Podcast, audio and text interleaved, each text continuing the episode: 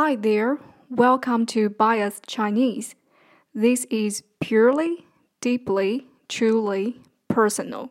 I'm a Mananian Chinese mainlander, and I've spent the first 30 years of my life in China, which means I've been through the reform and opening up, the earthquake in 2008, the build up of the Great Firewall, and lastly, the COVID 19.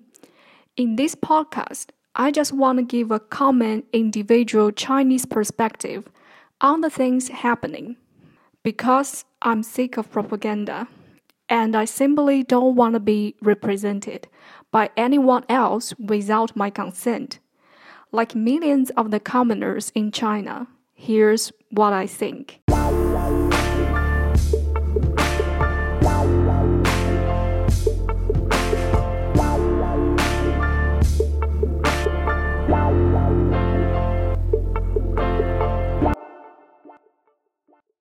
If you have never heard about CCTV, that's fine. Don't take it as a camera in front of your door. It's an acronym for China Central Television, namely the propaganda machine for Chinese Communist Party. Every day from 7 to 7:30 p.m., the TVs across China turn into the same screen. This phenomenon still goes until today, even though, like the trend worldwide, people watch less and less TV. You think the influence is backing down? Nope. Propaganda catches up the age of AI. There's an app called 学习强国, which means nerd to be a strong country. Reading the introduction on the App Store is designed to teach Xi Jinping thought. And you know what? Every public official or those working in state owned enterprise must download it, watch, read something on the app every day. There's a quota for them, which means they must finish how many minutes, quote, studying on it every day. In my eyes, it's a blatant forced brainwashing app. By the way, it was developed by Alibaba. I know Alibaba was also forced to do so. I have a relative who works for government. I mean, it's quite common that almost within every Chinese family there would be party member. According to latest data, there are 98 million Chinese Communist Party member. But don't worry, 99% of them is fake. Most of the time, it's a, just a job for living. No one really buy it for real. However, with the rising of this app, some people really fell into it, like my relative. When I told her the news about Wagner rebellion, the day when you know the tanks heading to Moscow, she was surprised and said, I need check on the 学习强国 app. Why I didn't see this news this morning? I was like rolling my eyes and speechless. After the COVID, the news is finally dead in China. I can't explain so much to you here because I still haven't reached the point that I really want to drive home. In short, to suppress waves of complaints and challenges during the lockdown, Chinese government had shut down every possible channel to spread quote the news that they don't want.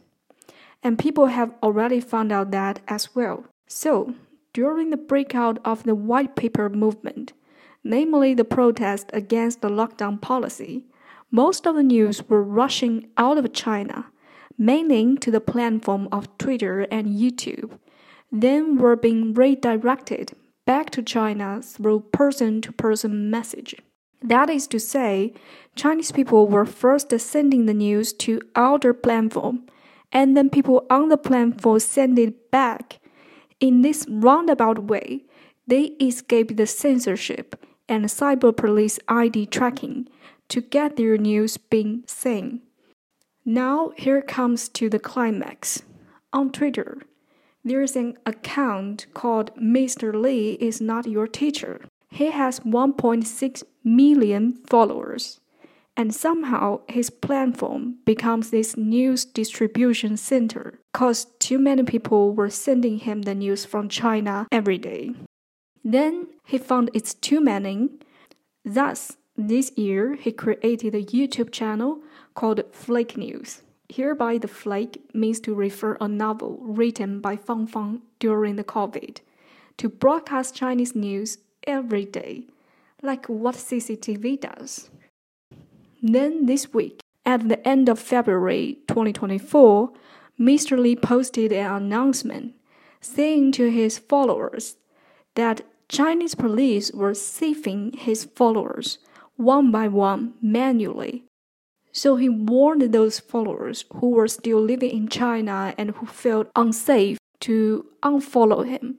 Overnight, he lost over 200,000 followers. It was quite a shock to all the Chinese Twitter and YouTube makers overseas. Mr. Lee explained later on his YouTube that he noticed that his followers were being contacted by the police gradually since the beginning of 2024, and those came back from the police messaged him about it. So he realized that the Chinese police set up a special task force for his case Thus, he posted on Twitter to protect his followers. Mr. Lee is living in Italy now. He was studying art before in Italy during the time when the white paper movement broke out. Now he's moving his house all over the Italy to keep himself away from Chinese police. At the end of his YouTube, he said, if every Chinese stepped ahead like him, then it's a turn of the Chinese government who would be feared. But it seems that this step would take the whole life of Chinese people from our generation. This Mr. Lee is of my generation, the millennial Chinese. I partly agree with him that one day it's a turn of Chinese government to be feared. But I don't think it would take a lifelong to reach that point because I see a lot of Mr. Lee are popping out at this moment, with Chinese government chasing out more and more people. They actually help us get connected and find the right community. People of the same faith are heading towards the same direction now. And one more thing good people always outnumber the power maniac. When more and more people realize this truth, They'll get rid of fear in a blink of eyes.